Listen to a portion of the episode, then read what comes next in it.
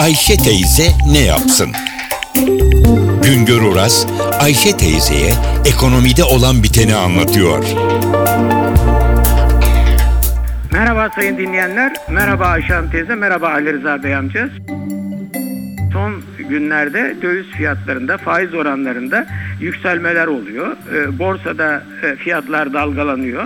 Bu gelişmeler tabii ki ekonomiyi dışarıdan izleyenler tarafından dikkatle izleniyor. Önemli bir nokta var. Acaba bu tür değişiklikler finans piyasalarında yani finans kesiminde bu e, ekonomiyi finans gözlüğüyle izleyenler tarafından tabii ki anında izlenirken ve bunlar e, değerlendirilirken reel kesim dediğimiz yani ekonomide üretenlerin, tüketenlerin bulunduğu kesimde ne ölçüde yankı yapıyor? Acaba hani faiz oranları gün içinde e, inip çıktığı zaman, döviz fiyatları inip çıktığı zaman, borsa gün içinde inip çıktığı zaman e, reel kesim bu e, üretenler, tüketenler bundan ne ölçüde etkileniyorlar? Bu tabii ki etkilenmemelerine imkan yok. Çünkü e, eğer döviz fiyatı artarsa, faiz oranı yükselirse uzun dönemde ülkede fiyatlarda da artış olacak. Enflasyon biraz yükselecek.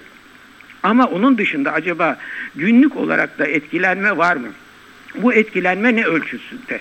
Örneğin biz özel sektörün yurt dışından büyük ölçüde kredi kullandığını biliyoruz ve e, döviz fiyatlarında yükselme olduğu zaman özel sektörün bu döviz borcunu nasıl ödeyeceği finans çevrelerinde tartışılır oluyor. Bunu bir ülke riski olarak kabul ediyoruz. Ama Öte yandan eğer sanayicilerle konuştuğunuz zaman onlar da diyorlar ki yani reel kesimde olanlar evet biz yurt dışından borçlanıyoruz. Döviz borcumuz var. Ama bu döviz borcumuzu karşılayacak ölçüde döviz gelirlerimiz de var. Çünkü artı bizim faaliyet şekillerimiz değişti. Yurt dışına ihracat yapıyoruz. Bu ihracat gelirimiz var. Hatta yurt içindeki bazı satışları bile gene dövize bağlı olarak yapıyoruz. Onun için biz bundan sizlerin endişe ettiği kadar e, bu dış borçlar bize yük getirmeyecek. Dış borçlardan özel sektörün, reel sektörün büyük ölçüde riske uğraması, zarara uğraması mümkün değil diyorlar. Bu gösteriyor ki bu gelişmelerin bir hemen e, yansıdığı kesim var. O da finans kesimi. Gelişmelerin uzun dönemde yansıyacağı bir kesim var. O da reel kesim yani üretenler ve tüketenler. E, tabii ki üretenler daha kolay kendilerini bu gelişmelere ayarlama durumundalar.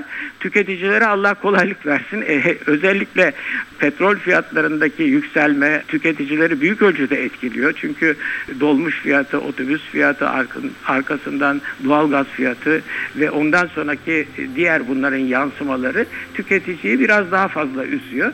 Ama tekrar ediyorum finans kesimindeki günlük dalgalanmaların etkisiyle reel kesimdeki dalgalanmaların uzun dönemli etkisi arasında büyük bir fark var. Bir başka söyleşi de birlikte olmak ümidiyle şen ve esen kalınız sayın dinleyenler.